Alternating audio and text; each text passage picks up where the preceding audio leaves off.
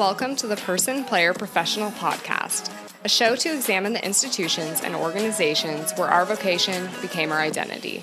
I'm your host, Alycia Carrillo. Okay, what is up, you guys? Welcome to another episode of Person Player Professional. It is me, your host, Alycia Carrillo. Um, today's episode is going to be talking about what therapy has looked like for me. Uh, just a little topic warning. I will be mentioning suicide and depression. So if those are topics that are triggering for you, you may want to skip this episode. All right. So, what has life been looking like for me lately? Glad you asked. Nobody did, but no one ever does. You know, when I post on my story and I'm like, many of you were asking, no one, no one asked. um, I've had to cut back a little bit. I've been doing a little bit too much. Um, kind of noticed. So, yeah, I had to have a moment of like, okay, stop, stop doing all the things. And actually, something I'm going to get into kind of toward the end of this episode of like why I am needing to constantly do stuff at all times. So that's where we're at there. But life's been good otherwise. I actually, you know what? I'm not going to bullshit you. Okay. January was a great month. I was super productive. I was, I wouldn't even say motivated, but like just getting shit done, like without question. And then February came and I just kind of started to feel like a little bit low and like things felt like more of a burden, more of a chore. And I didn't like it because I had been like fucking dotting all my I's, crossing my T's, doing all the shit. And all of a sudden I like didn't want to fucking do anything. Um, and so yeah, that's been kind of like in and out of that for a couple weeks. And, you know, there's always like just show up, put one step in front of the other. It's not gonna be fun all the time. And like I get that. But I was talking to my friend the other day and I was like, it's like almost it's not going from like motivated to unmotivated. It's like motivated to like i just don't care. And i'm like is that normal? And she was like no i feel the same way. And i'm like okay so it's not just me. Got it. Um so at least i found comfort in having a friend for that. But yeah i don't know. I don't know. I guess that's just life. And well for me i kind of looked at it and i was like i am doing a lot right now. Like was working a lot at the restaurant um personal training doing the podcast, um, you know, especially when I have like guest interviews, that process, editing and all of that can, you know, take a couple, you know, five, six hours out of my week, um, which doesn't sound like a lot, but added on to everything else physical therapy appointments, other appointments, just like being a human being. So, yeah, I ended up Sunday night like going out my friend texted me at like 9 p.m. and she's like, hey, we're going to go out to McGuire's, this restaurant, Irish pub. Do you want to meet us? And my first reaction was like, no, it's like late and I'm tired and I have to be up early to go train my client out in a bar, which is like 30 minutes away. And I was like, fuck it, I'm just gonna go. So I went and oh my God, I'm so glad I did. I have not laughed that hard in ages. Like full on, like abs are sore, cheeks are sore, like I'm crying. So we had a lot of fun. Glad I did that. So, yeah, that's what's going on with me. What's going on with you guys? Oh, if anyone has, I've been thinking about this a little bit lately. Thinking about like maybe getting into a morning routine. I know like people always say that shit, but if anyone has one that they feel like works and is good, I'm open to hearing it because my morning routine right now is like, it's better than it kind of was at one point. I work nights, so it's kind of hard. When I used to work mornings, my morning routine was like get up and out of the house as fast as possible. so it was like, it was like literally from the time I woke up to the time I left the house, like maybe 12 minutes had elapsed. Um, now I kind of like sit, enjoy my coffee, like dilly dally. I don't allow myself more than an hour of that. And then I kind of get my day started. But I'm like, I think I just need to like do something. I don't know. Anyway, so let's get into the episode. I'm done talking about myself. I want to talk about myself in another way. so, what therapy has looked like for me. So, one thing I want to make clear right off the bat is that I feel like therapy, especially quality therapy, is truly a privilege in this country. Okay. Now, that may be the case in other countries as well, but I'm not experienced with therapy in other countries, and it's certainly the case here. So, for me personally, the least amount of money I have ever personally spent on therapy is $100 a session. Um, and that's in person therapy. Um, even I think like online therapy was like over $200 a month though. So I've never gone through insurance, and that's been for a couple reasons. Like, one, there have been times in my life where I didn't have it. Um, But two, it can be difficult to find providers, especially high quality ones, that accept insurance. And if they do, there are often some restrictions and or high deductibles. Um, I'm not an expert on this, but it is my understanding that a lot of providers don't take insurance because then the insurance company can kind of dictate the treatment plan, or at the very least has a say in it. And it is my understanding that the therapist then becomes required to provide the insurance company with a diagnosis, which can be a little bit messy in some instances, um, depending on like what your profession or what your your um, future profession or I don't know things like that. So yeah. Anyway, it's definitely a privilege. I am not doing this episode to say that everyone should go to therapy. I do think it is incredibly valuable. I do think that everyone could benefit from the right therapist, but I'm also realistic. At times in my life, I was fortunate enough that my parents were able to help me with this cost. And that, in addition to me living extremely frugally, um, is what allowed me to be able to go to therapy. Because at, at times this was costing me between $300 and $700 per month or more, actually, at various points in my life. So, rather, the point of this episode is just to outline the ways in which I have used therapy as a tool in my life. All right. So, number one is going to be to break through my detachment. So, the first time I went to therapy was when I graduated college. I was 21 years old. I noticed then that there were times where I just felt like I kind of wanted to disappear from the world. Not in like a suicidal way, but like I would avoid my friends and family for weeks at a time. I just didn't want to text anyone back. I didn't want to hang out. Like I just didn't feel like myself.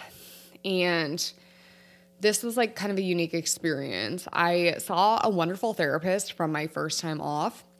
So I got really lucky there, who I just spent a lot of time like not talking to, honestly.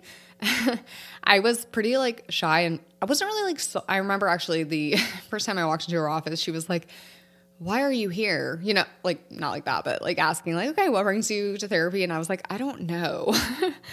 and at the end of that hour, she was like, okay, you know, I don't think neither of us really know why you're here, but we, I think we both know that you need to be. Um, but yeah, I was really shy. I didn't. I honestly, again, I this was part of the whole detachment thing. I, I didn't even was so out of touch with my emotions that I couldn't even describe what was wrong. I couldn't even begin to describe it. So she was convinced pretty early on that I was pretty detached, as I just said. Um, if you're not familiar with attachment theory, I suggest looking into it. It's, learning about that has been really helpful for um, my life. I so I spent a year with her just feeling comfortable enough to talk to her, open up, build a relationship, and then diving into some family history and past trauma, and basically slowly getting in touch with my emotions. Um, with some of that like groundwork we did. And I definitely should have and needed to continue to keep going, but instead I decided to move to New York and just, you know, do do what I was gonna do. So that was my first experience with therapy. Again, just kind of starting to explore some of those like patterns. I was pretty closed off to it. Um, not from like a I don't need this standpoint, but like like I said, I was just so detached from my emotions that I couldn't even like see where she was pointing out like this is trauma and I'm like that's not trauma. Like trauma is like getting hit by a car. her trauma is like I you know, again, I would go to the very extremes. Um and that was yeah, she taught me that that was not the case and kind of started to slowly uncover some of that and I did open up to her more over that year and became more comfortable and did start to get more in touch with those emotions and kind of break down those barriers that I had spent years and years building up. So anyway, again, like I said, I left. I went on, lived my life. Um, I was not in therapy for several years after that. So that brings me to number two. The second time and way in which I have used therapy in my life was to quite literally save it. So the second time I went back, as I said, was to quite literally save my life. Um, around 2015, I suffered a complete mental breakdown and became suicidal. I will probably do an entire episode on this when I am ready. I don't quite think I'm there yet. Um, so I'm not going to get into too much detail about that here. But essentially, all of those emotions that I stuffed down for 25 years absolutely flooded my, you know, my brain, and I couldn't handle it. Um, I, t- I, I have been very transparent about this time in my life.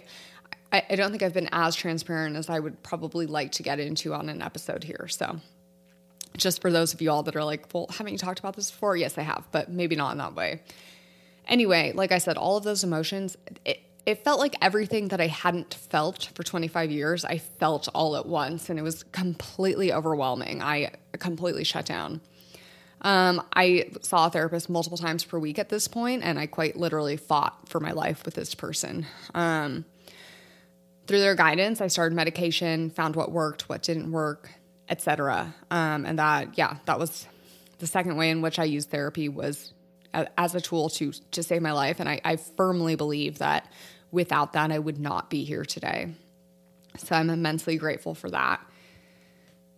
Number three was to work on myself. So after I made it out of that first major depressive episode, um, I would like to say that I was healed and like all was great, but like that wasn't the case. Really, what had happened is I had just opened up kind of this can of worms, if you will, of a lot of healing that and work that needed to be done on myself. So, you know, it was kind of like I went from being this detached person who didn't really feel anything to all of a sudden being this person who felt things but like really couldn't regulate or handle my emotions um, which was really difficult for me. And a lot of times i wanted to push back and i would say like well i just want to go back to being like that detached person.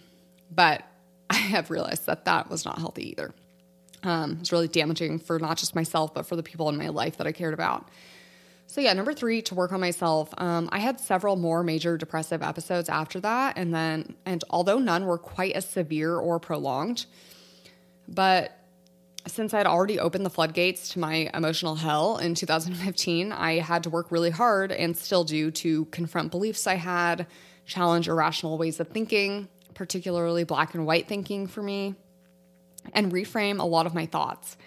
I had to dive back into my past again, deeper this time, examine past and current relationships and really just grow and heal.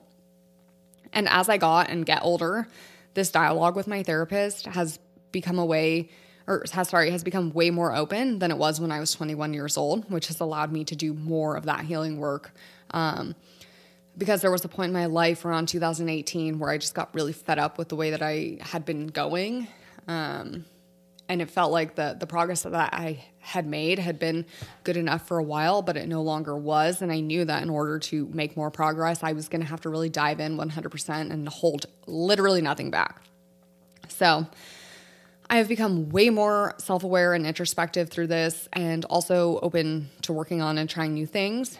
So just sort of backtrack when I was in the midst of that first major depressive episode, I was on the phone with my mom at the time and I said, you know, I was pretty hysterical and in a really dark place. And I remember crying and saying, But I'm a strong person. I can get through this. And she said, Yes, you are. And yes, you can. But this isn't your fight anymore. And I have thought about that often when facing something hard or facing something about myself or facing a feeling I can't shake or quote unquote fix. Like, is this my fight or do I need help? you know, not necessarily as extreme as that previous example, but it still holds. And I do ask myself a lot that a lot of the time. Can I fix this through the tools that I currently have in my toolbox or do I need outside assistance? And particularly at that time in my life, I, I definitely needed that help. So that's how I've continued to use therapy through, you know, the latter part of my 20s and um, early 30s to really just dive more into that like deep work and healing that I needed to do. Number four is to improve my relationship. So I've actually used both individual and couples therapy for this. I, like most people, have brought some baggage and beliefs into my relationships that have, for lack of better words, created some problems. Um, now, a lot of this I've been able to work on on my own, you know, through my own therapy, through again challenging those irrational thoughts, those beliefs, etc. Um, but for other things, we needed to work on them together. And, you know, as a disclaimer, I do have my partner's permission to talk about this.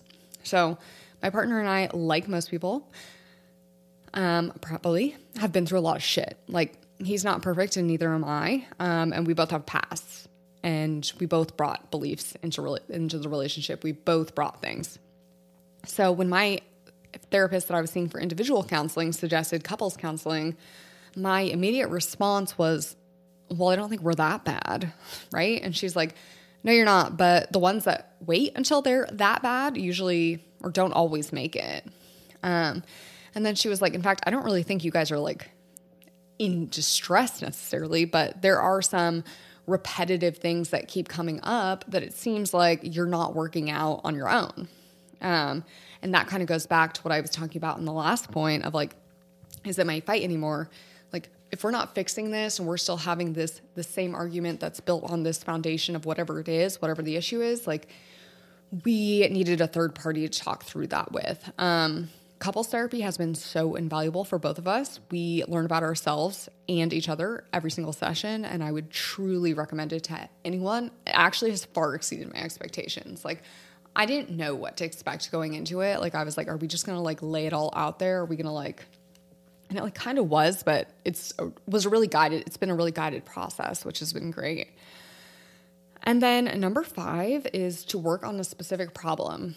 Okay, so I haven't started this yet, but I'm going to. I haven't been in individual counseling for a few months now, which I've talked about. Um, and honestly, I haven't been particularly interested in going back at this moment. Just honestly, the time and money commitment for me were something that I couldn't see prioritizing right now in my life. Um, things have been, you know, pretty good. And I do love therapy and I love going to counseling, but when I did get to lift that $600 a month, like, you know, expense plus that hour and a half spent in the session and driving every week, like it freed up a lot of other stuff for me. And I've enjoyed that. So I was kind of like, I, I would like to go back because, you know, when we were in couples therapy, our therapist spoke with me about a specific issue I have surrounding guilt. And she was like, You should see an individual counselor. And I brought up those things I just outlined. And she was like, Well, you can see a therapist for a fixed amount of sessions to solve a specific issue. And I was literally like mind blown. Like nobody had presented that option to me before. Um, now, when I was going through like my major depressive episode, obviously I was seeing a therapist more intensively um, to solve that issue, but like that, that didn't feel like the same to me. So, yeah, I was really shocked, but that's where I'm going next. Um, a little context there is I basically feel like I need to be doing something at all times, or I feel this immense guilt. And even when I am working on or doing one thing, I still feel guilt that my attention isn't being paid elsewhere. So, that is kind of going to be something that I'm looking forward to tackle in future therapy sessions. Um, she kind of outlined like it could just be like a six session situation and then go from there. So I am excited to share that journey with you guys as well because I am pretty sure I'm not the only one that has that problem. Um, but yeah, so I know this was a quick episode, but just something I was thinking about today of like I've been in therapy a lot. I've talked about it a lot with a lot of people, and it has been really great and really healing. I have not used it in the same way in every situation. I've used it in a lot of different ways. Um, so those are the five for me. So Summing those up, one was to break through my initial detachment. Two was to save my life. Three, to work on myself. Four, to improve my relationship. And five, to solve a specific problem.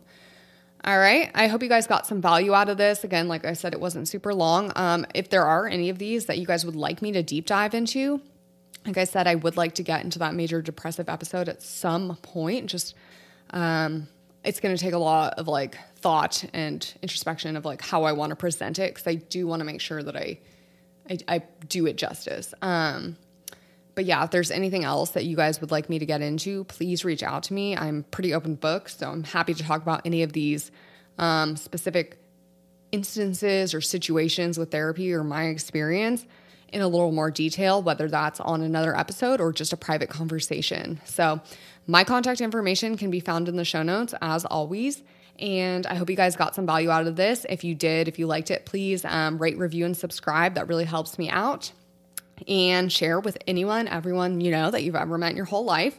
Um, and yeah, thank you guys for tuning in today. And I hope you all enjoy the rest of your week.